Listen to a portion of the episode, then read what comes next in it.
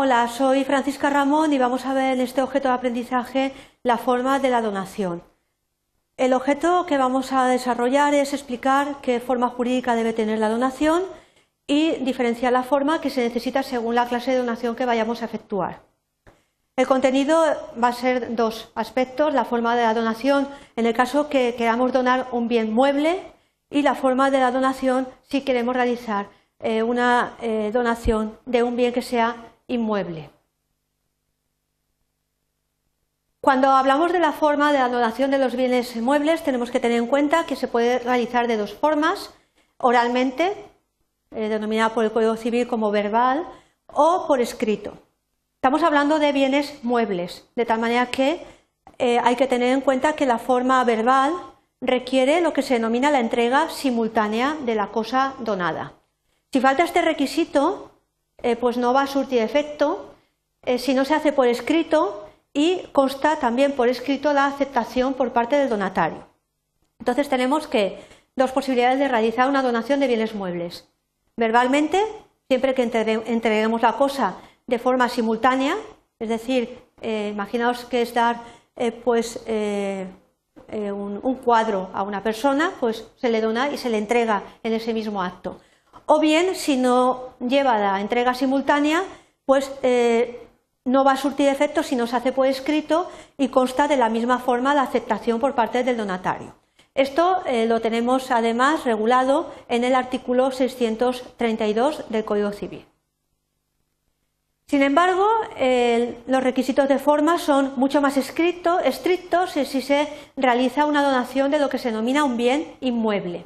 En este caso, la donación de un bien inmueble debe hacerse en lo que se denomina escritura pública, es decir, ante notario, y en esa escritura se debe de expresar en ella, en la escritura pública, individualmente los bienes donados, y también se deben de indicar de forma expresa en la escritura el valor de las cargas que deba satisfacer el donatario, el beneficiario de la donación.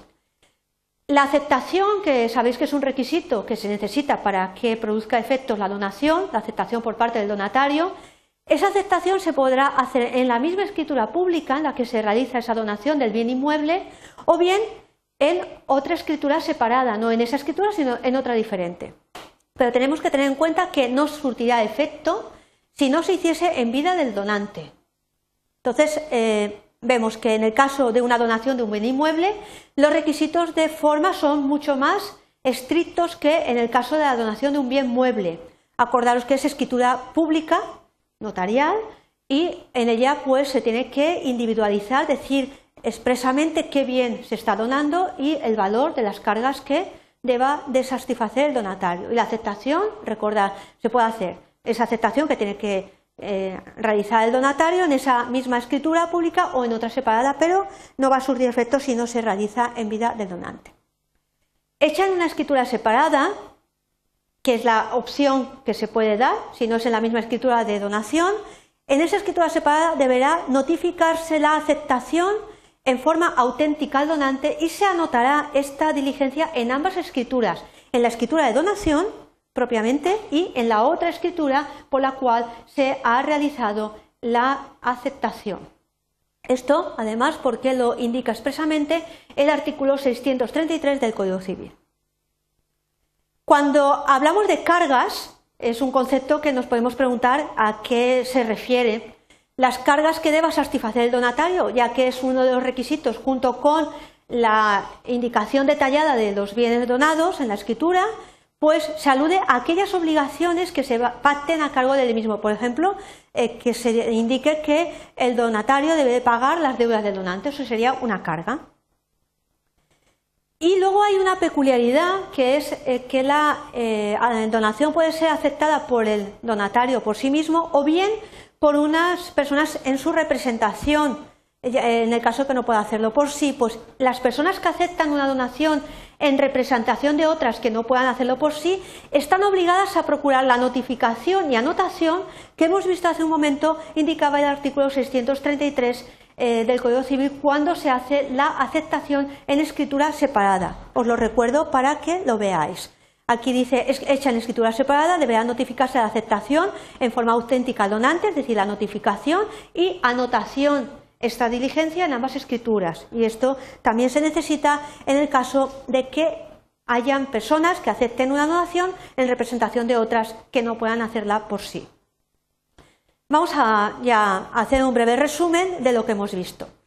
Recordar que la forma, en el caso de una donación de bien mueble, es mucho más sencilla, pero que es mucho más complicada, es decir, hay un requisito, un plus, que es la escritura pública, en el caso que vayamos a donar un bien inmueble.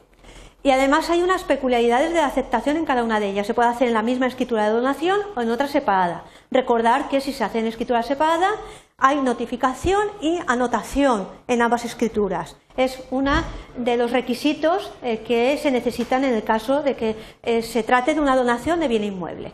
Bien, pues ya sabéis que tanto si vais a donar como si vais a recibir una donación, cuáles son los requisitos de forma que tenéis que contemplar y que tenéis que observar para que podáis tanto donar como aceptar una donación.